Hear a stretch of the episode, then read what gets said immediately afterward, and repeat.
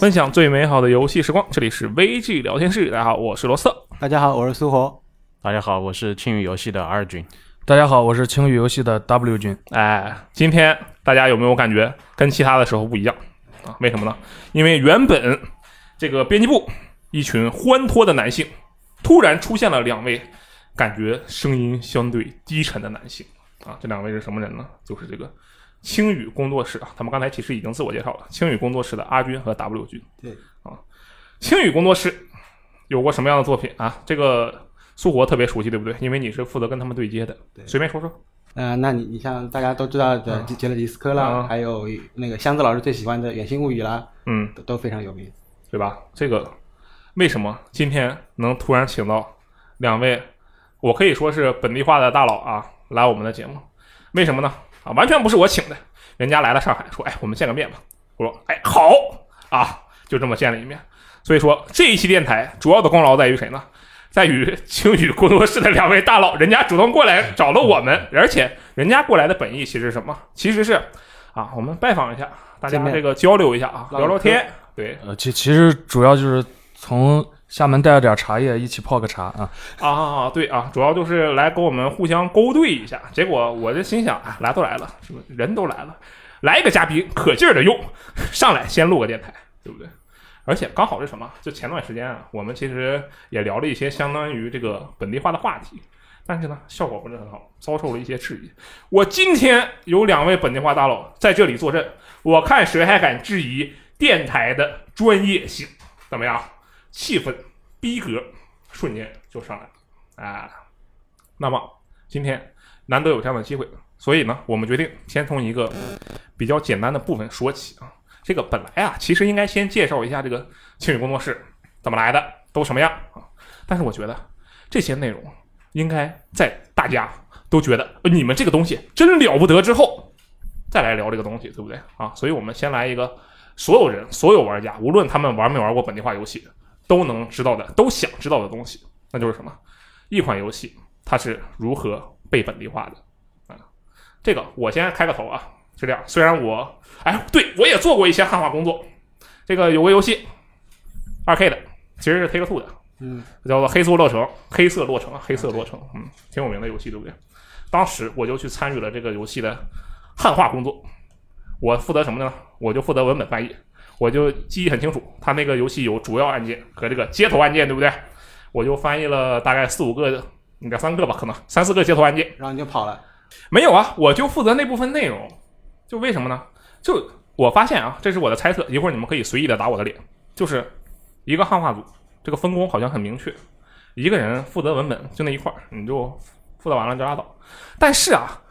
我因为只是一个参与者，实际上我只接触了就是最简单的翻译文本的这部分。但实际上，一个游戏要把它做出本地化，把它带到中国，是不是它的这个开场就比我接触这个游戏要早很多很多？哎，这里想两位给我解答一下。呃，是这样，因为在青宇这边呢，R 君主要是负责本地化相关的很多工作，所以说可以由 R 君给大家介绍一下。嗯行，这个游戏本地化可以说是从最开始就应该是一个开发者层面的考量。嗯，就是说开发者在制作这个游戏的时候，可能会首先考虑到它有没有这个本地化或者说多语言化的需求，然后它是基于哪一种语言作为原语言去开发的。比方说，如果是英语开发的话，它可能会考虑如何去支持这个亚洲的这种字库，因为亚洲的文字的编码和欧美的编码是不一样的。啊、然后考虑说怎么会把这个文本能够比较容易的提取出来和导入进去，因为这个对后续制作这个本地化的版本是比较重要的。然后，如果说开发者没有考虑这一步的话，那么很多游戏可能会面临一些文本上的翻译的，包括提取啊、翻译啊这些都会面临面临压力。呃，有一个例子就是说，之前那个之前前段时间中国上了一个这个叫 Under Rail 这个游戏的一个民间汉化补丁。啊，对，对这个游戏之所以它没有的官方本地化，很大的原因也是因为它这个文本提取上就是非常困难。然后我们看到的它那个汉化补丁，它其实也有一部分是没办法处理的这个英文文本啊。然后这是第一步，就是说在开发阶段的对文本、对文本架构，包括文本的一些提取和导入的一些这个控制，这是第一步。啊，后就是说在嗯最开始的时候，首先对游戏的创作者，他的开发者本身得有一个这样的想法，就是呃，我这个东西得能做多语言版，它才会给这个地方留出空间，是吧？对，这个是很重要的。包括另外一个游戏叫 Battle Brother 这个游戏嗯啊，这战场兄弟，这个我们是现在也只能玩到一些民间汉化的版本，也是因为它它开发者他从一开始就没有考虑到这方面，所以导致这个游戏至今也没办法去进行官方的汉化的一个工作。对，这啊这个我补充一点嗯，Battle Brother》这个游戏它是由德国的开发者开发的，但是它甚至连德语都没有，所以说其实德国玩家也是挺有意见的。嗯，对就相当于国产游戏没中文。对对，这个是之前有一年的科隆德国科隆电玩展，我们去的时候，跟一个也是这后来是我们合作伙伴的一个德国游戏开发者交流，他也特别喜欢玩 Battle Brother，嗯但是他就吐槽了这些这这些点。哦，他那个是我们跟作者也联络过，作者是说他把这个文本呢是直接写到代码里面的。嗯你说可行不可行呢？其实也能把它呃弄出来，但是可能比较繁琐，可能会比较占用人力时间吧。但是不管怎么样，它从结果上反馈的是只有英语，连开发者的母语都不支持。嗯，对，那就我们现在至少要确保一个游戏有这样的东西，它能够留出给它做其他语言版本的空间，是吧？嗯对，现在其很多其实很多主流引擎都支持这种就是本地化的这个提前的这个架构嘛。像这种嗯嗯，被限死在那个就就只有嗯没有办法多语言的话，一般都是独立游戏开发者这种可能会对，就他们可能自己就是说也也没做过游戏，然后自己做游戏就想先做个东西出来，肯定没有太没有太考虑这个后续的一些东西，所以会导致这些问题。其实，在独立游戏里面还是很常见的这种问题。嗯嗯，然后这这这是第一步嘛。那那第二步可能就是说提取文本了。提取文本，你发现游戏里面有很多很琐碎的文本。你因为你他做游戏的可能不是一张表，嗯，它不是一张表去写文本，它可能是在一些，比方说在一些开发工具里面啊去做它的文本，然后做完之后，到了要翻译的时候再把它提取出来。它有可能是，首先它顺序有可能是乱的，然后可能是没有是任何叫做参考的，比方说你不知道这个东西是哪儿，比方说一个 credit，嗯，一个 credits，你不知道它是那个可能是主菜单里面的 credits，嗯，那就是那个什么呢？制作团队嘛，是吧？如果是游戏里面 credits，可能就是另外的意思，是吧？没有语境，没有语境对对对，它没有任任何的语境参考，然后文本顺序可能是乱的，你不知道它是 UI 是对话或者是什么物品是描述，你都不知道。所以说，这个第二个工作就是要提取文本和做一些文本的分析啊，把那个大概属于什么类型，每一种类型大概有多少词，有多少是可能是涉及到需要做这个一致性统一的东西啊，先把这部分给提取出来，然后做一下这个术语这一块儿。我们一般做都是先处理术语，先定好这个整个整个翻译的风格，嗯啊，然后一些名词啊是确定怎么用，然后以后就沿用这种啊，一开始会定好。这个翻译的风格指的是什么？举个例子可以吗？那比方说像 Battle Brother，我们要翻的话，可能就是用那种比较中世纪的哦，对，还有就是我们做的那个《狄仁杰之锦蔷薇》的翻译，对对因为这是一个加拿大的华裔，他他不会讲中文的。然后加拿大的华裔他做的一个基于狄仁杰题材的这么一个游戏，所以说当时我们定风格的时候就说，到底是古风一点呢，还是就是白话一点？对对但是最后就取了一个中间状态。呃，从反馈上来讲，大家还是蛮喜欢的，甚至出现了一篇差评，说：“哎呀，这个青语啊，他们中译英做的太差了，英文翻译那么不好。”然后就说：“哎，我们看了以后就很喜感，因为这个 我们并不是做的中译英，是游戏先有的英文，我我们做的是英译中，所以说也也蛮有趣儿的。哎，就是说一个好的就是本地化的作品，它首先在一致性上是要做得很好的，包括那个术语的一致性，然后可能句式的一致性。嗯，比方说，比方说那个就是物品描述什么什么，或者是技能描述对什么什么造成了多少伤害，是吧？但是你可能你随口这样翻译，或者有不同人来翻译，他这一句话的描述可能是不一样。哦，这种东西需要统一是吧？对，需要统一，就是在句式的一致性，然后还有风格的一致性。风格的一个事情就是你不可能在一个东方题材里面出现一个西方的说法，是吧？或者在西方的题材里面的狂冒这个怎么汉语成语，是吧？就然后就是一致性的，就是统一术语统一，这是都是在这个提前开始翻译之前就开始准备的，是一个准备工作。呃，就那那我还有补充一下，就是像这个一致性、统一性呢，我们还接触过一个很有意思的项目，涉及到了颜文字的本地化，这个也可以让 R 君讲一嗯，对对对，那个游戏的名字就叫做那个劳拉丢失的手机。嗯。啊，这个这个文字的特殊性就在于它的很多文本都是在游戏的手机，就是在模拟的一个手机的一个双我们两个对话的一个场景。啊。然后就是外国人他对话的时候会发一些表情，都是那种可能一个冒号一个括号，对。对，冒号连字符一个右括号，我就是一个笑脸。嗯。对，但是中国人很多看不懂他外国的这种，因为他不只是冒号笑脸，那很多可能十几种乱七八糟的那个表情，哦。对，然后甚至有的他的表情的含义在中国是相反的意思，是不是呵呵？对，他是他是一个他是它是一个表情，我现在不记得它是什么了，不过回头说明能够找出来啊。然后我们做的一个工作就是说，把它首先跟它确定每一个表情什么意思，对。啊，然后用中国的颜文字去代替啊，对，这这种就是需要风格统一，不可能这些议员有人用这个呃英式的，有人用日式的，有人用中式的，这这个就不行了，要要统一一个标准。对对对。对对，这是一个比较有趣的一个例子啊。然后这是统说来统一嘛，然后第二，然后文本分析嘛，分析完了之后就是分发啊，分发到每个人，就是说大概可以预估一下，就是说这个项目多少字，然后工期大概是什么样的，计计划和要求的工期会不会有什么比较严重的冲突，是吧？然后就分发，分完之后一般是一个项目经理负责这个把控整个进度，然后首先给到翻译啊，给到翻译去做，做完之后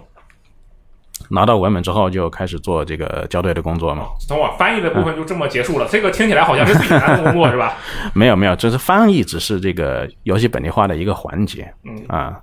啊，它是可能占的比例可能相当于百分之四五十的样子吧。哦，那还挺大的嘛，感觉。啊，对对对，啊，因为怎么说呢？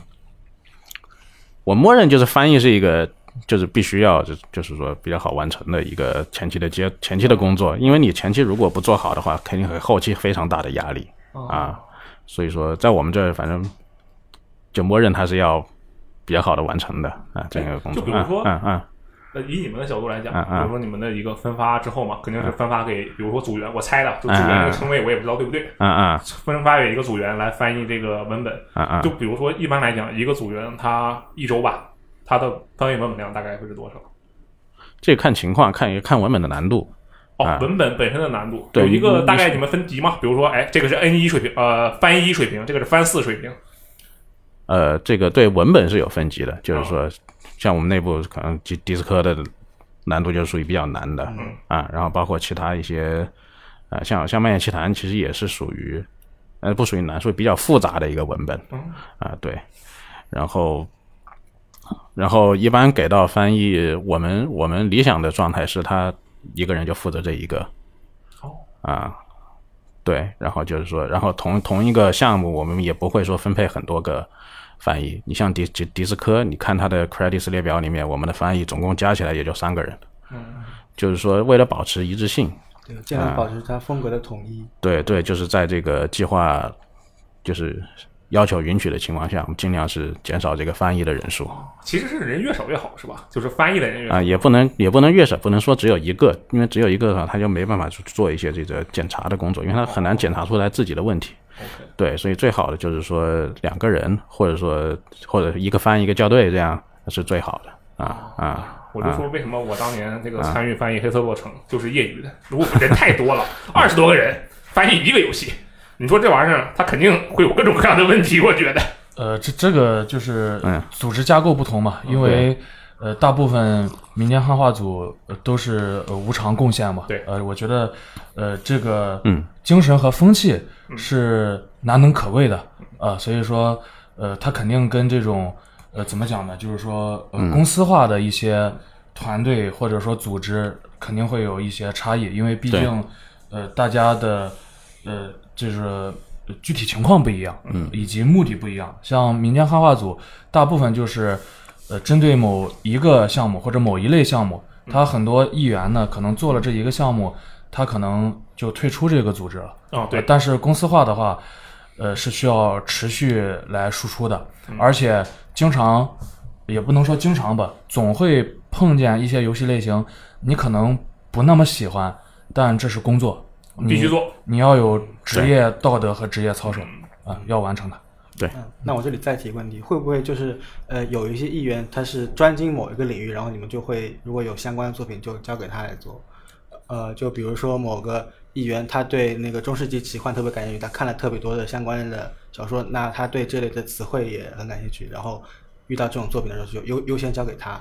呃，这个说的严谨的话，我们是说我们会尽可能的去做这方面的倾斜，啊、呃，这个是比较严谨，因为有时候可能就是呃有多个项目并行，可能呃就是倾斜到的他也比较熟悉，但是可能最熟悉的那个呢，他可能不一定能参与到初番，哦但是可以把它安排在校对了或者是一些后续的测试的环节中，让他来出现。但是我们肯定主观上是想让这些人发挥自己的优势的，对就是让最熟悉的人干自己最熟悉的事情。呃，让专业的人来做专业的事，哎。对。啊，然后其实刚才啊还说到了，说漏一个，就在翻译之前，我们一般都会要求这个翻译去玩游戏嗯，哦，啊，对，因为我们很多游戏是未发售的嘛，是吧？所以这就是强制要求他们，就是有时间一定要玩一下这个游戏，然后大概知道这个他们会翻译的文本大概是在游戏里面是一个什么样的呈现方式，这样也是会减轻后续很多的这个反复的一些工作，嗯。但玩的时候其实并不是完整的一个游戏，是吗？可能只是对可能是片子，让你感受一下其中的氛围。对，会尽量让他去玩到完整的游戏。如果没有的话，可能就是说能玩多少就玩多少哦啊、哦还是尽量多玩是吧？对对对对对，哎，那我这里问一个这个灵魂拷问啊，也不算灵魂拷问吧。这个假如说啊，假如说有一名译者，这个人他就是我就不玩游戏，你们觉得他能做好这个翻译的这个工作？开除。这个在我们这边可能就不行啊、对，原来如此，OK OK，请继续啊。这个我为什么问这个问题呢？就是因为这个我认识一个朋友，他是我的曾经的朋友和曾经的室友，然后他翻译了一些我知道的非常知名的作品，就真的是确实非常知名。然后我说，哎，那这游戏你是不是特熟啊？他说，我我自己翻译的游戏我从来不玩，但是说实话啊，我看他那个翻译感觉。也不是说说你说它很糟糕嘛，那它绝对不是。你说它缺少一些，但确实会有一些小的问题，就让我觉得，哎，这一点很微妙，很微妙，值得探讨。呃，是这样的，呃，因为可能我揣测啊，嗯。可能您那个朋友他说的是他翻译完成以后他不玩，他可能之前啊、呃对，是是这个样子。那，绝对不可能，啊，绝对不可能，好吧？因为是这样，因为他翻译的那个作品是就是三 A 作品，所以他的保密程序是非常非常严格的。嗯。就肯定是一直都没有完。但我我其实一直在想的，就是因为其实有一种说法啊，就是嗯。网络上的说法，就觉得也是我们媒体吧，就是哎。面临的一个质疑，就说这说这个媒体啊，你说你们跟那些知乎大神是不是其实有点像？你们对这个游戏的理解会不会其实根本就不需要去玩这个游戏，然后你就咔咔咔就开始写评测，就有会不会有这种行为？就很多人会质疑这件事情。嗯因为我理解他们的质疑，就因为嗯，我就拿我自己举例啊，哎假设我要写一个评测，我肯定是正常情况下我就狂玩儿，然后嗯玩完之后啊，有一个概念我就开始写了。嗯，但实际上你真的逼着我，比如说，哎，你现在不玩这游戏，给我写一个评测，我给你一个亿，我当场我我立刻就接下来了，是吧？一个亿啊，那可是，而且我能不能写，我是可以写的，我确实是能写的，这个是能做到的，所以我才问这个问题，就是一个译者他确实是可以做到这一点的，是吗？呃，我只能说，呃，有丰富经验的译者，嗯他可能就是只对着文本不玩游戏的状态下，嗯他出错可能比新手译者，呃，从从统计上来讲要少一些，嗯但是任何人都很难做到完美。而且还有一个就是说，呃，刚才二军说了我们内部的一些要求，但怎么说呢，也也仅仅是我们的理想状态，因为我们实际中接触的一些项目，呃，有过那么几个都是比如说，呃，后天要发售了，嗯，今天找到我们签的约，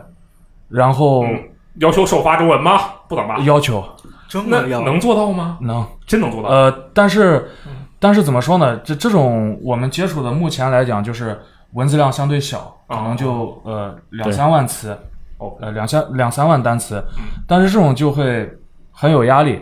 很有压力呢。我们遇到这种情况，一般来讲，我们会在我们的渠道会说一下，就是说，呃，让大家就是说尽可能的，理解一下就是发现问题了，尽可能给哦给我们多反馈。然后通过后续补丁是吗？对我，我印象中好像有那个一两款是是这种情况，也不多就是了。嗯呃，对就是一两款、两三款这。个都非常诚实，同时也声明一下，就是刚才人家阿军也说了啊，不是 W 军也说了，说我们这个其实这种情况非常少。我也说一下啊，就我说那个嗯不玩游戏写评测这事根本不存在，我只是举一个例子啊，我怕有人信以为真 啊。好吧，好吧，呃那个然后就是怎么讲呢？就是说，在二零一五年，呃，青宇是通过众筹形式组建的嘛。嗯然后当时我们有，就是现在是可查的，嗯。我们是有写，就是说，呃，我们不是说我们能提供多么优秀的翻译，这个我们在公司内部从来不提这一点，我们仅仅觉得我们是能提供一个相对质量可靠的版本，是因为我们会在后续积极的收集大家的反馈，并做出这个更新。嗯，呃，是这个，因因为我们都知道一次很难做到完美，呃，但是我们有这个渠道能开放，呃，这个有可能是一个优势吧。啊，就有一种非常谦虚的感觉，就能力不一定是最强的，但是我们一定非常用心，就是这。这这个是事事实啊、呃也不算谦虚吧，事实如此。我觉得这个呃很谦虚啊，这个是吧？毕竟有那么多作品已经在前面了，并且也受到了玩家的、啊。算了，我不吹了，你这吹这个干嘛？我们继续说，好吧？嗯好，那就刚才说到哪儿？说到啊翻译文本，啊比如说翻译完成了，对对对，翻译完成之后，那就是一个校对的工作嘛，嗯，是吧？那其实就是翻译好的文本交给校对，这个校对这个时候是已经已经玩过游戏了，然后会针对这个，他会做整个一个文风上的一个把控。这个在我们的这个本地化里面，本地化项目里面，校对的他的话语权是最重的。哦，啊、就是他，就是说，基本上所有的一些描述，如果说大家出现分歧的话，啊、都是以校对的意见为准，包括我和 W 自己的意见也会，就是说哦，需要以校对的，所以，校对往往可能是英语最好的那个人，是吗？呃，也不是，就是说你一个项目很多人参与，你必须有一个人，就是说去做他一个整体，总总得听一个人的吧，不能是就就我举个例子，啊、比如说这个面前的这个纸杯吧，啊，我们面前有一个纸杯，啊，嗯。呃，你说它它英文不管是什么，它它描述的就是纸杯这个东西，嗯。呃，A 说翻译成纸杯，B 说翻译成杯子，C 说翻译成水杯，对，对然后 D 说翻译成一次性纸杯，嗯，感觉其实都都还行，都都还对，都差不多嘛。但是总有一个人要拍板吧？哦，对，只要不是说这种呃本质上的翻译错误，嗯，那有多种可能的话，仁者见仁，智者见智，这个时候必须要服从一个人的决定才行。就像 R 君说的，对。呃虽然我们二位是呃算是青宇的创始人吧，嗯。联合就就我我们每个都是联合创始人嘛，然后但是呢，如果这个项目定的总校对不是我们二位的其中之一，我我我们也无权去做什么干涉的，就就听他们的，因为这个规则是事先制定好的，嗯。啊，呃不然每一个谁都想干预一下，那这个工程就乱掉了。嗯得有一个主心骨是吧？而且很多议员其实，呃，尤其是一些年轻议员，也需要调整好心态，就是要要服从这个总校队的一些就是统一意见，就就是我说的，就是都对，嗯那都对，这是一个个人喜好的问题。年轻气盛。没，那他这个总校队的话，他会不会是对这个游戏最了解的人？就是他总得有一个突出的特点，才能成为这个项目的校队总校队，对不对？呃，就是我们两个的理解可能会有细微的偏差。OK 我先说一下，我觉得总校队首先他做事要认真，嗯，而且有持续性。你比如说吉勒迪斯科的总校队嗯，他现在还在做一些就是呃文本的优化，嗯，因为怎么说呢，那个单体项目呃太大了，现在呃大概多少多少字？现在可能一百四五十万字吧。对，一百四五十万英文单词，嗯，翻译成中文那就更多了。对，而且在这个过程中呢，吉勒迪斯科这边的作者，他会时不时的调整英文，对，就是哦，这这这这个事情，其实，在吉勒迪斯科中文版首发的那个中文公告里，嗯呃，开发者也提到过，就是说他们在这几个月的过程中，他们都修改了好几千行的英文调整，因为他们有一些拼写错误啦，或者是一些觉得，哎，这个词儿好像呃说的不太好，再再优化一下，呃，所以就是说总校对呢，现在还在做这块儿的这样一个后续工作，呃，那么就是说他自己对自己有要求，呃这个是让我们很欣慰的。就是说他对自己的要求是他一个人要把所有的文本都过一遍，呃，现在也过了一个大比例进度了，但还没有、呃完成，呃，最终完成。呃，这个呢，呃，也是在极乐迪斯科中文版的公告里也有说，这个是需要不断持续跟进的一个项目。所以这个就挺难能可贵的，最起码他认真，而且他能坚持下来，而且就是说，呃，当然了，他也有一定的基础水平和一些，也不是说一些吧，很多的一些就是翻译经验，是这样。嗯，对，但我看重的可能是认真和一个可持续性，嗯，而君可能看重也也有别的吗？对我觉得他肯定也看重这些，只不过还有一些对对对对，可能就是在责任感嘛，责任感，对他对这个项目的责任感，就是说，反正就是说他把控所有的，然后说，然后如果说有些东西出了纰漏，肯定也是说，是吧？那嗯我发现就是嗯你们这些这个这个大佬们啊，就是在说这个把它当做它就是工作，就说这个工作的时候，其实并没有会把我们对这个游戏的理解程度要很深，或者是对这个呃语言水平要有多高，或者是你对这个游戏本身它原本的这个基于，因为这个就游戏里的抗比主义嘛，就对于这些东西的理解有多深，并不是基于这些点，而是基于一个可能所有行业都会要追求的，就是一个责任心啊，比如负责任啊，这个持续性这一点上，呃，你你说的也有，啊是这样吧？就是你拿极乐迪斯科为例，总校对对游戏的理解特别深刻，啊，而且他之之前在我们和极乐迪斯科的一个 Slack 交流组里面，会经常说一些观点，能得到这个呃，就是英文作者的一些共鸣和和和认同。呃，这这这个是有的，好明白 是有的，是有的。只不过相比之下，可能还是就是通俗的来讲，还是另一些那个责任心那些作为怎么说工作人员的品质更加的重要，呃，因因为有些项目，比如极乐迪斯科，或者说博德之门三，嗯像这种就是说，呃，他们是一个呃多人协作的工作，是呃，其实就是说刚才说的那几项品质，怎么讲呢？可能是更为重要的，OK，呃因为他不是说一个人加班加点，短时间内都能搞定，那样的话，呃其实他个人的理解很独到，或者说有什么一些导师可以，就是说更突更突出，嗯，呃，但是你涉及到一个多人合作的工程，而且在当时极乐迪斯科的工期是比较赶的，而且当时由于一些因素，其实极乐迪斯科是比原计划中文版提前了一个半月上线的，对，呃，所所以尤其在这种情况下，就是责任感、认真的一个态度，以及可持续性的一个稳定性，嗯，它是更为重要的。OK，嗯。嗯，好，好，然后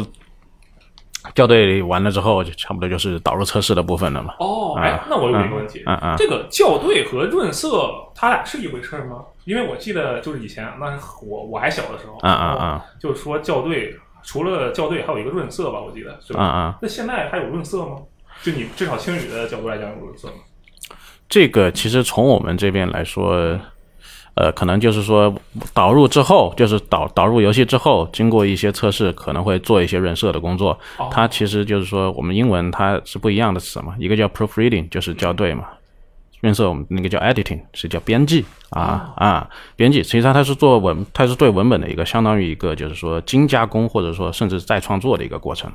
啊，它是你必须要导入文本之后，针对游戏它它具游戏里面具体场景，然后对文本做一些优化和微调。它其实这个时候它已经是属于属于已经已经去掉了这个翻译上的错误。在你翻译正确的基础上，你再做一些这个文本上的优化，把它做到更的更本地化原一些来如此，啊。那是我理解错了，我以为是呃就是流程是翻译，然后校对一下，嗯然后就赶紧润色，实际上是翻译，然后校对，然后让它时装，然后再润色。其其其实怎么说呢嗯，也不一定是你理解错了嗯，可能是每个团队和哦不一样和公司的这个侧重点不一样，或者流程不一样呃这个是很常见的。还有就是，呃，比如讲说，呃，一个游戏它其实包含很多这个呃构成，你比如说游戏内的文本，还有的游戏有这种艺术图册，这里面也有一些文本。对，还有这种宣传片，Steam 商店页面，呃，那那还是举大家最熟悉的极乐吉斯科为例，你像商店页面，呃，还有包括这个就是公告，就是呃那个呃来自什么前苏联的一封信的那个那个公告，像像那个就是它先经历一个初翻，而且这种是属于呃受众面更广，而且是具有一定这种情感在里面的，这种肯定就是刚才提到的这种润色是必不可少的一个环节，而且是要呃跟这个呃反正我们做的是跟这个撰写者进行沟通。你像比如说迪斯科的那封信，我们有一些自己有理解，但是从字面上肯定是没啥问题的，但是就要多沟通沟通，说哎你写的这句话。是想突出哪些情感？我们觉得是 A、B、C，嗯，你你看，然后他勾 A 或者 B 或者 A、B、C 都勾，或者勾勾一项，那我们就是呃再把它这样做一下，那是这样的。原来如此。呃，其实可以说呃大部分项目吧，我们在早年啊，在早年对初翻的要求是字字落实，就不要求你做过多的演绎，因为有专人可能做这个工序。呃，但是这只是说在我们早年，在后来呢，就是可能我们倾向于，呃，这个人员就是把这一块儿的工作呃都做好。呃，那那其实就代表的可能有些人他出番校对，他可能自己做，或或者两个人交叉换着对换着校对什么的。大家都是多面手，对，但是但是在早年就是字字落实，不要过多演绎，因为你首先要别出错啊，因为有时候他演绎的过程中，他容易就是放飞。偏离那个，而且尤其是在他没有反复通关的情况下，他可能会理解错，他可能会演绎错了，但是他自己并不知道，啊、是这样，也也是在这几年过程中，嗯，不断的去总结吧，而且还有是不断的接收玩家反馈，这样做的一个呃调整和优化，哎，对。进化版本。嗯。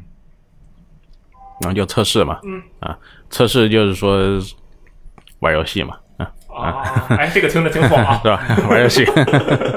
没有，其实也也也其实很很枯很枯燥的，因为因为测试就相当于是拿拿拿你的自己的测试时间去看这个游戏里面有没有问题，或者是验证游戏里面有问题。有的时候一个游戏可能需要测个五六轮啊，包括就是说一些 bug 你可能之前解决了，后来出了新的 bug，把新的 bug 改了之后后老 bug 又出来了。对对对，所以说测试其实是个繁琐枯燥的工作。然后我们也是有就是专门的测试人员来负责测试我们自己的游戏，然后包括我们自己的翻译啊、校对啊，也要求他们在测试期间也要玩这些游戏，就是说保证啊最大程度的保证上线的版本是没有什么我们没有预料到的一些问题出来啊。我再问个更细细一点的话，就是哎测试的话，可能更具体的话会测，会主要是测哪些内容的？除了啊测 bug 之外，首先你要尽量的去去便利这个游戏里面的文本，就是说我们翻译了多少内容，我们就要在游戏里面看到看到多少内容。有的甚至说是很很难出现的这些文本，我们要想办法去把它测到哦，啊。对，就比方说一个卡牌卡牌游戏啊，它可能有很多卡牌是很难获取的，嗯，对，是吧？你这也通过一些跟开发者的沟通，调取一些什么类似于 debug 工具这种，给给个给个 bug 不是对给个给个工具，让你给们给个作弊码，给个作弊码。码，嗯嗯，对，就是说，然后类似于一些一些流程性的文本呢，像我们之前做的这《铁森林风云》是吧？嗯，《铁森林风云》它这个首先这个游戏的流程就很长，可能玩下来可能六七十个小时，然后对会里面会有很多这种随机事件，或者说支线任务。啊，你不是一遍就能触发的。还有二选一的支线任务，对比如说它有四个势力，你帮 A 了，你就帮不了 B，啊，这这种你一遍肯定是纯玩儿靠玩儿，那就真真的是要占用大量的时间，重复的时间。对，这个时候就需要开发者配合，然后测试人员自己去，就是说反复的去跑这么一些东西，然后尽量的保证我们能够便利这个文本，然后是，然后各个模块儿，各个模块也要付，也有有专门的测试，比方说你 UI 有专门有人看，UI 有没有什么显示错误呀，是吧？有没有什么地方没有翻译啊，或者说显示的就是说一个错误的文字 ID 啊这种，啊，就是会按模块，然后便利游戏的文本。这样。哎你你们会不会碰到什么？比如说，嗯你们测着测着，然后发现一个不属于文本上的，就不属于本地化工程中的错误的 bug，那种时候要怎么办？有就反有。反馈给发开发者吗？还是哎那那那肯定得反馈给开发者。这这这个我们叫做顺手反馈。对对对。啊，因因为刚才 R 君讲的，呃，更多的是本地化测试，对。对，呃，真的是几乎每一个项目，我们都能碰到游戏的 bug，但但是这里面就很微妙，有一些游戏本身的 bug 是由于你本地化产生的，嗯就是比如说它用我们叫 CJK 字库，就是呃 Chinese、Japanese、Korean，就是中日韩叫东方语言，这个亚洲字库相当于对，这种字库呢，有时候会引发一些就是新的问题，但是这种问题它在英文版或者是西方语言的这种版本里它不会出现，啊，它它仅仅在你东方语言版本里它会出现。拉丁语系没有问题。呃，是的，是的，呃，这种我我们也是会能碰见的，所以就呃，我们肯定是要做顺手反馈，因为这样才能最大程度呃优化玩家体验。但但是很多其实说实话，呃，一个游戏它很难去测出来所有 bug，甚至说你测出来 bug 了，它还有其他问题。这这个我就讲个对挺有意思的事情。嗯，我们早年呢做过一款游戏的本地化，叫《维京人中之狼》。啊，这游戏我还玩过。呃，我们还当时还客串了他们的呃这个客服人员，嗯嗯，就是这个游戏上线以后，好多差评，好多退款，嗯我们发现。呃，是开发者呃不熟悉这个呃中国用户的这么一个习惯嗯，因为他没有预装一些运行环境。嗯，那那个时候我们就总结，就是呃直接回复玩家，他比如说去呃一些网站下载一个环境运行包，嗯嗯，就可以了。呃，有一些就是它下载环境运行包好像也不行嗯，它更新一下 Windows 这个系统更新就行了。然后有几个疑难杂症怎么都解决不了。哎呀，我们当时最后还是我们的设计，我们的美术设计，那天他手头没什么活儿，我说你跟这个玩家聊聊吧，这疑难杂症什么都试了还不行，因因为当时我们最高记录一天啊，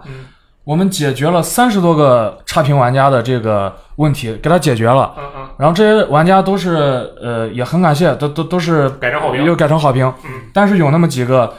都快一周了，都解决不了。你们也没法解决。最后我们设计跟他聊了两三个小时，这个远程协作什么都都解决不了。最后问了一下，嗯，你能把你显卡插的位置给我拍个图吗？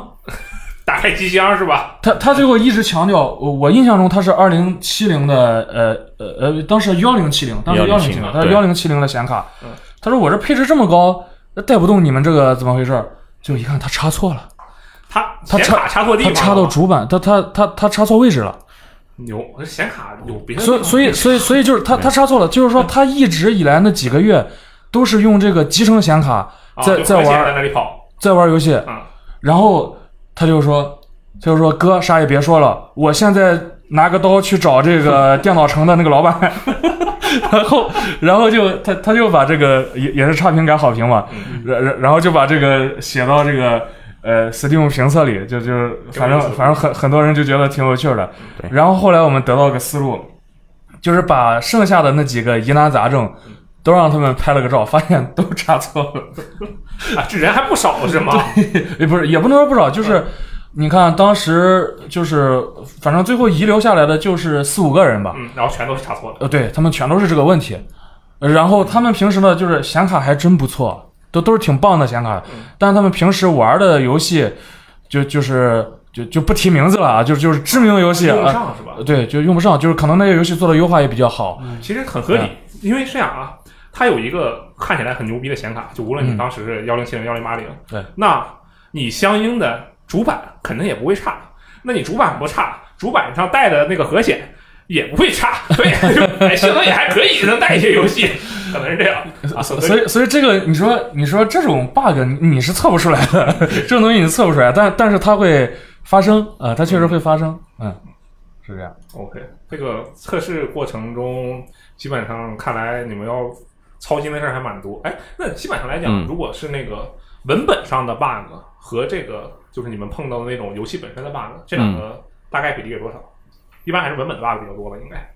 呃，也不一定，啊，不一定吗？有的时候游戏本身的 bug 也会也会更多一些。那你们会不会质疑这个合作方？你们么？呃，不会，也我我也不会不我们只要是签了约以后，我们就是履约，就是呃不会把时间浪费在就是说互相指责，嗯，呃，这这这种是并不能提高工作效率。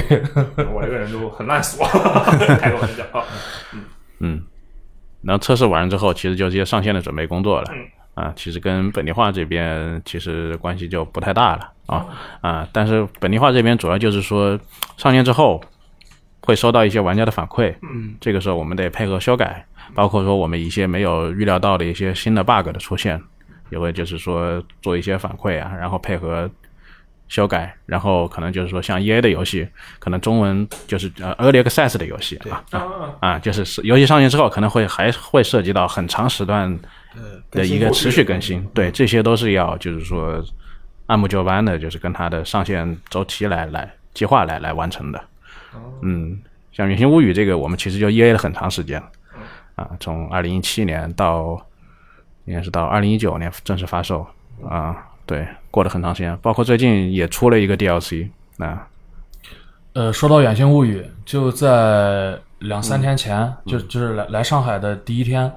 呃，收到呃就是玩家的反馈，就是这个就是说为为什么要感谢玩家呢？你像《远星物语》新出 DLC，呃，然后贴吧的吧主啊、他是《远星物语》贴吧的吧主，他真的非常上心，就是会发现一些就是有一些细节，甚至他能发现一些就是中文上面的一些纰漏，但其实我们最后去复查是英文呃文本本身逻辑有纰漏，就是他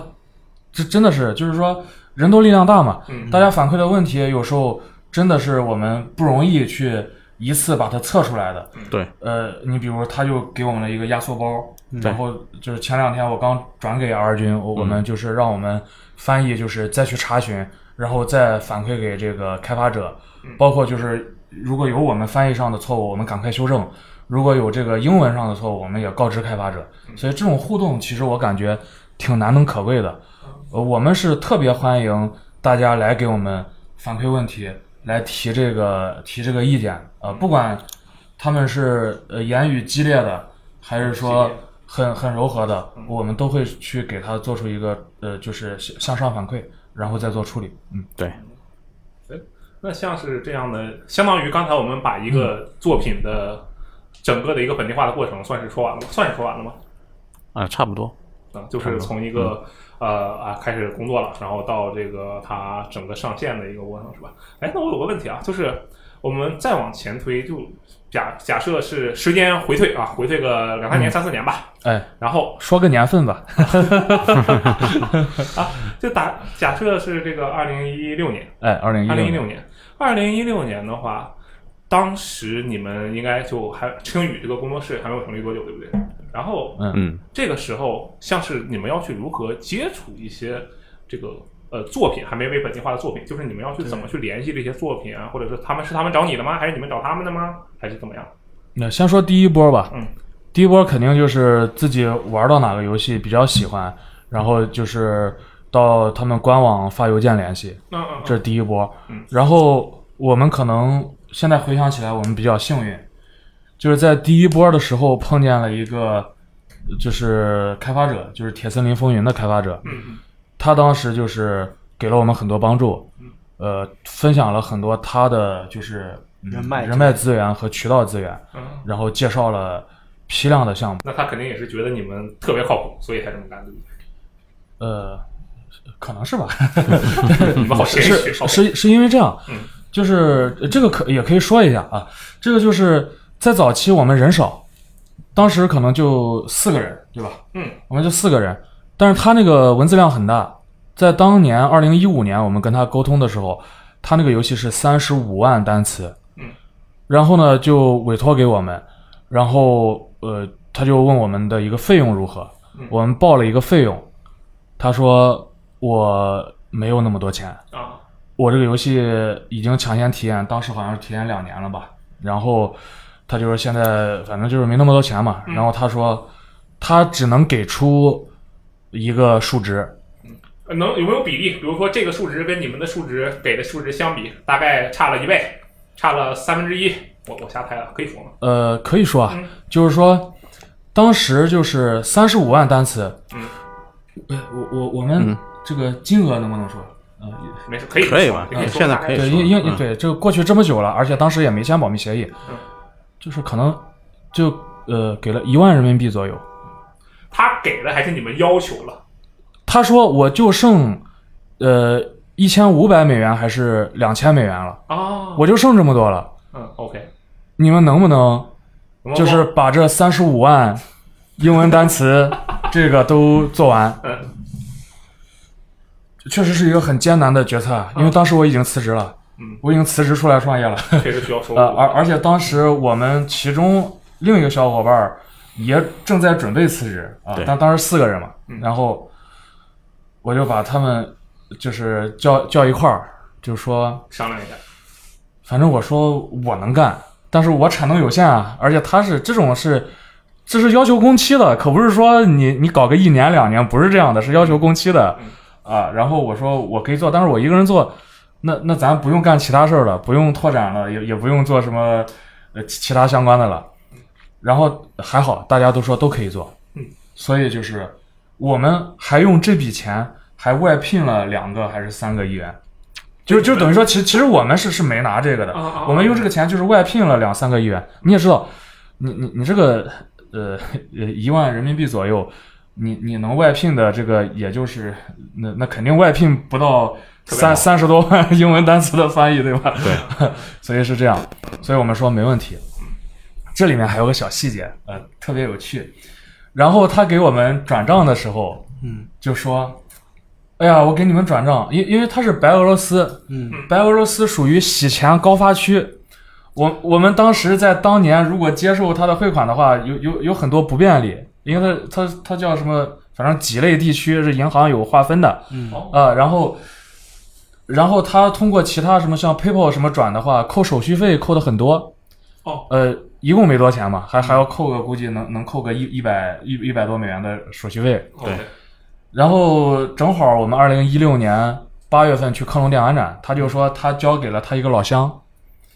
然后他那个老乡 长得也很有个性，嗯。就是有个八字胡，嗯。然后戴没戴帽子我记不清了。当时就是科隆电玩展开展前一天，拿了个信封装的这一千五还是两千美元，我记不清了。嗯然后就跟跟我还还还有当时另外一个去的小伙伴碰头，就感觉这感觉好像在做什么黑帮交易某种交易。然后后来他那个老乡就说：“哎，哥们儿，我这次来克隆就是展出我那个游戏的，我做了个小游戏，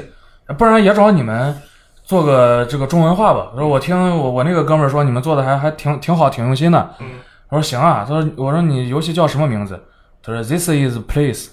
就是我靠啊，就是那个开发者。啊啊啊！呃，然后后来聊了聊，后来了就是他说，哎呀，我我在这个电玩展找到发行商了，他说能帮我一块儿搞了，就就不麻烦你们了。我说行，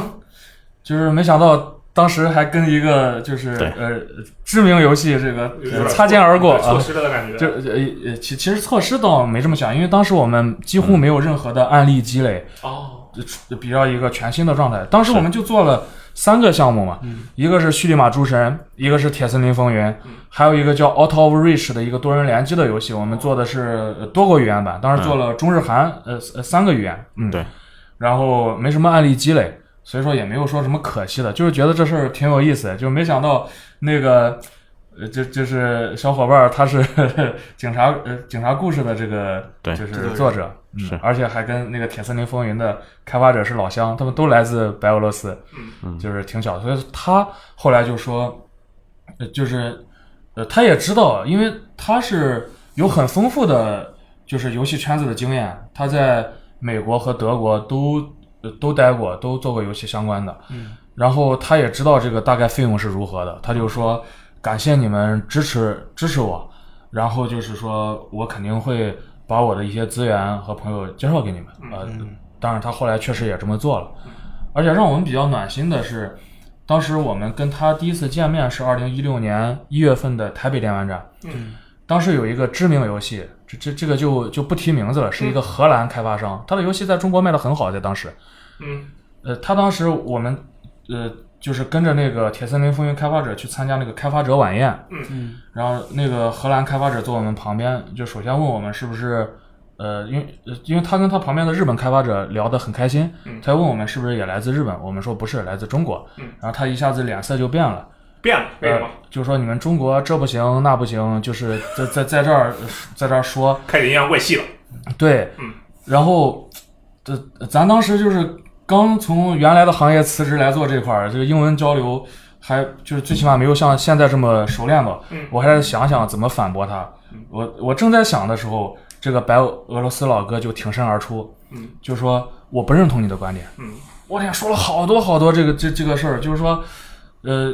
就就就是在探探讨这块儿，他说你你去过中国吗？他说没去过。他他说我这个我我有一个就是他他小姨子，他说他小姨子就在上海工作，嗯工作多年。他说中国不是你想的那个样子的。啊，对，而且那个台北电玩展啊，你们现在就身处中国，呃，对，呃 然后 你刚才就是相当于是一个起步的阶段，是吧？那么这位白俄罗斯老兄，然后就算是你们的怎么说有缘人，帮你们确实可能扩展了很多业务，是吗？对早期的项目真的帮了很多。啊，啊，而且他本身也是在俄罗斯这个地区，俄罗斯语地区，我们我们叫独联独联体国家地区，嗯呃，他也有一定影响力，他在开发者这个圈子里面，哦嗯，对，是个俄罗斯地俄罗斯地区的一个大哥，相当于开发者大哥，有这个一定的人脉与资源，是吧呃，对，可以这么理解吧。？OK。然后在后面，那你们后面，你们你觉得这个算是第一阶段吗？算是吗？我感觉还是要更长一点？我我我感觉算。到这里就算第一阶段？呃，你这里指的是呃，就是那个他给你介绍了一些这个人。哦，对对对对就是说是依托他，我们这个有有了第一批客户，嗯，然后第一批客户呢，就是他们感觉我们提供的这个服务很可靠，而且这个就衍生到发行了，嗯。嗯，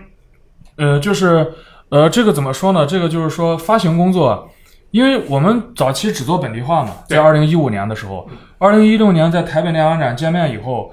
呃，这个白鹅老哥就说呢，就是说他希望我们也帮他找媒体发发稿，嗯，然后我们就也做了，然后他希望再再帮着做一些其他的，反正就是越做越多，然后他就发现你们这些既然都能做的话，那你们为什么做不做 publisher 呢？嗯。当时二零一六年一月份在台北的时候，我就说啥是 publisher，这这是个啥东西，就不了解嘛。然后他就他他当时感觉我们给他提供的服务，他觉得就是一个 publisher 能提供的服务。哦，就是发发行商能做中。国地区发行总代理。那当当时他是这么觉得的，然后那我们也接受他的建议，然后也依托一些他介绍的一些渠道资源，最后在二零一六年应该是九月份吧，我们第一款联合发行的冠名项目在 Steam 就上线了。嗯啊，啊，呃，那款游戏叫 Dungeon Rushers 啊，那款游戏，所以说从那个开始，所以我们才有叫 Whisper Games 嘛。因为一开始你看魔点那块儿，我们是叫 Whisper Trans Studio，就是翻译工作室。嗯但后来做了发行以后，我们就是 Whisper Games。其实从从属关系上来讲，就是说，呃，青宇工作室是青宇游戏下属的本地化品牌。哦 因因为因为微博，我们想注册青宇游戏的时候，发现有人注册了，我们注册不了，所以说一直沿用的是青宇工作室这个微博名称。啊、因为注册不了青宇游戏。不过在 Steam 上看那个发行那一栏的话，你们的名字还是那个 Whisper Games 对吧？嗯，对对对对对。来，那我们刚才说完了第一阶段，就是你们主动去找厂商的阶段，对吧？青宇主动去找厂商的阶段。后面呢？现在第二阶段开始了吧？呃，对，刚才是讲的，因为刚成立嘛，当时刚成立就是主动发件，收获了第一批的一些客户吧，或者合作伙伴。然后这里面呢，有一个客户就是比较关照我们，然后介绍了他的很多朋友或者说资源给我们。那么第二阶段呢，就是属于这些主要是依托这个呃，就是白俄罗斯老哥介绍过来的一些资源，我们进行了就是第二轮的一些产出。嗯，这样的话，就是他们呢，呃，大部分或者说所有对我们的提供的服务支持还都挺满意的。嗯，所以说他们会向他们周围的一些朋友了、渠道了去扩散，去讲这个情况。啊，传播式营销，呃，对，可以可以这么理对解吧？哎，嗯所以，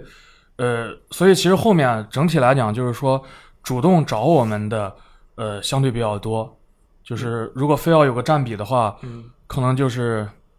呃，七三吧。我印象中，就比如说，呃，有十个项目，可能三个我们是主动联系的，嗯可能有七个，呃，要么就是。呃，发发我们的这个官网的这个联系方式邮箱进来的，要么就是通过其他客户说，哎，我我这儿有个朋友，他最近做了一个游戏，想怎么怎么样，呃，你们是不是联系一下呀？然后他又写个邮件抄送一下，我们就对接这样。你觉得这个过程大概用了多久？就是从你主动联系转换成一个被动，不能说被动，接收比较多的情况，用了大概多久？我想一想啊，嗯应该是到一七年吧。哦，呃，其实一五年我们是最早是一个官方中文版项目的众筹嘛，其实众筹结束就差不多十二月份了，那等于说满打满算可以认为是一六年，呃一月份才刚开始，那么到一七年就是一年吧，或者说一年半啊，或者是一年半，因为一七年下半年开始感觉到好像是明显我们接的业务数量上有一些增长。这个速度符合你的预期吗？我们其实没什么预期，因为呃，我跟 R 君都是从其他行业过来的，嗯当时是就是喜欢这块儿，呃，因为种种原因做了这个决定。其实我们是想把这个作为一个长线的呃工作，或者说说大点事业，呃就是这个角度来想的。我们想的就是说，我们要持续的做下去，呃，并不是说做几年再换一个什么。就是就把这个卖掉，呃，再再换一个品类做，嗯，呃，最起码当时的想法不是这样，呃，此时此刻也不是这样，以后呃谁说的准呢？反反正此时此刻不是这样，呃以后应该也不会是这样的。呃，反正现在我们觉得以后肯定也不会是那样啊、就是想把它细水长流，然后把它呃持续下去。对你们现在后面还有什么啊厉害的目标之类的？我们要自己开发游戏，我瞎编的啊。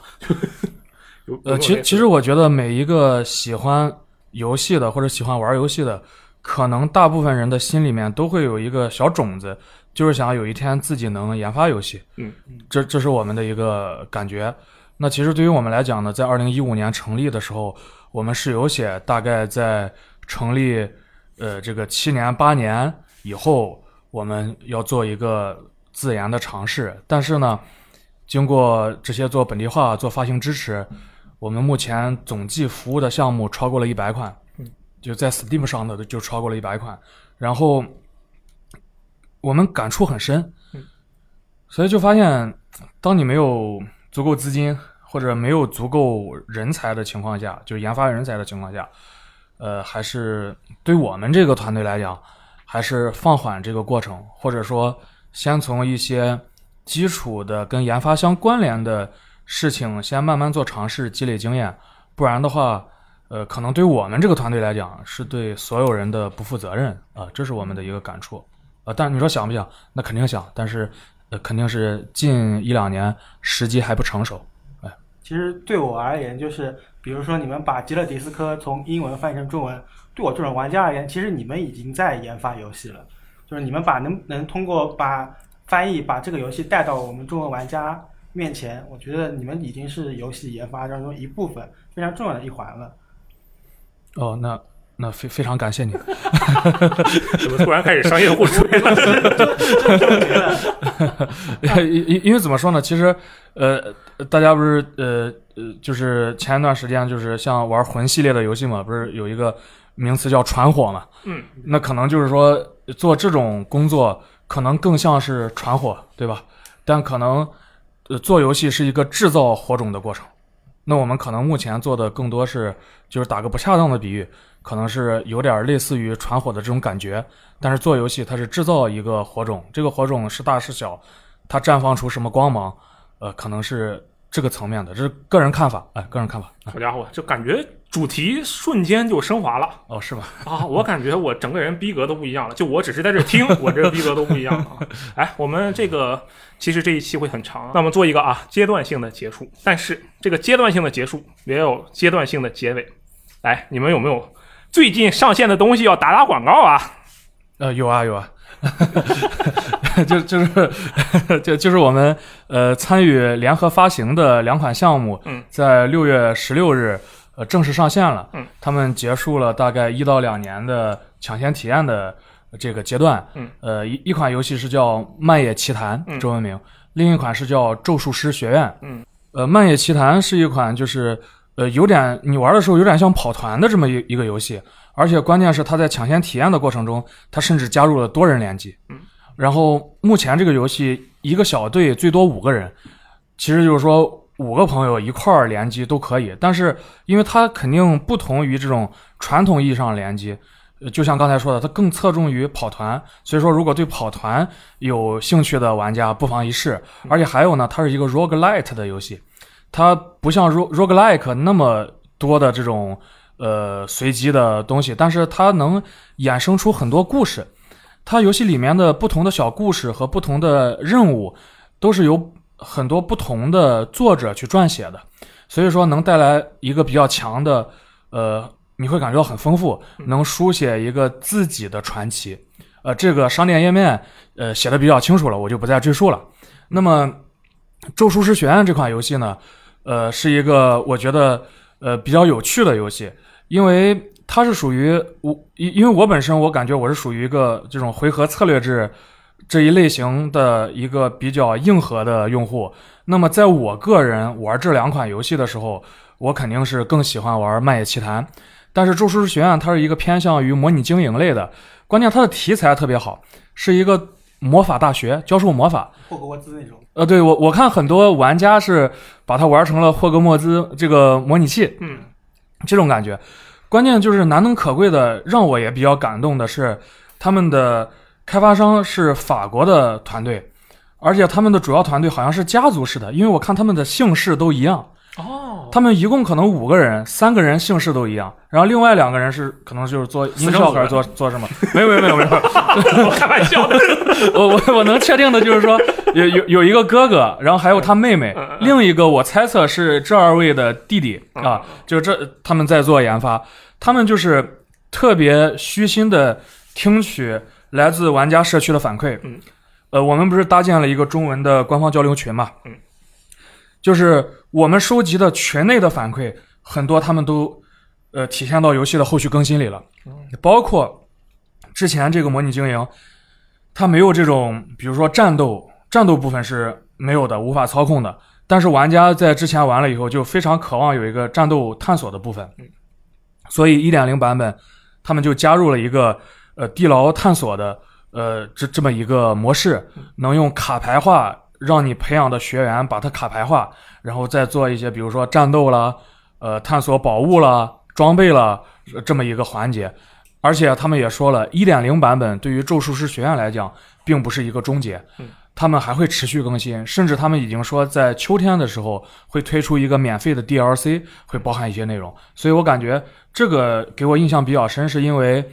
呃，真的是他们自己作为研发者是想把自己的这个产品长期的经营下去，可能在初期，尤其抢先体验的时候有诸多不足，但你总能看到它每一个这个。呃，更新公告都加了很多东西，修复了很多东西，调整了很多东西，而且我们也欢迎广大玩家，就是这两款游戏多反馈，我们都是可以把它翻译成英文再发给开发者，而且开发者呃有时候会做一些回馈，或者说他就评估以后做一些调整，就放到下一次更新里了啊。所以说这两款游戏是最近的。所以也希望大家能喜欢，或者说先玩一下，反正有两个小时的退款期嘛，玩的不好玩了就退款就行了。没事你这个 行为，这个 Steam 就特别不鼓励，你知道 哦，是吗？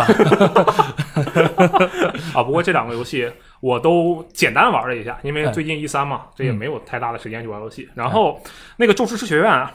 我把它当做东宝模拟器来玩来着，就是哦那个上古卷轴天际里的那个魔化石学院。啊，然后东宝我玩它的时候吧，感觉像是那个有个游戏叫做《摩天大楼》，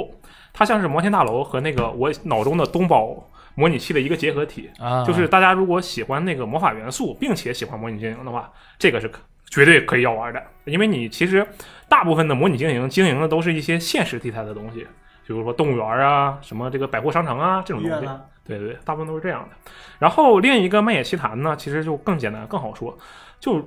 有个游戏在这个跑团的圈子里算是比较有名气的，就那 For the King，一中文名好像翻译成“为了吴王”还是什么？呃，对，吧为了吴王，啊然后这个游戏给我的观感，呃，就是《漫野奇谭》给我的观感和《For the King》是比较像的，而且我觉得它比《For the King》哎。啊，当然可能是这个我个人感觉，因为玩玩时间有点短，就我觉得哎比《For the King》还有趣一点，这个对吧？有两个不同的品类啊，大家感兴趣的话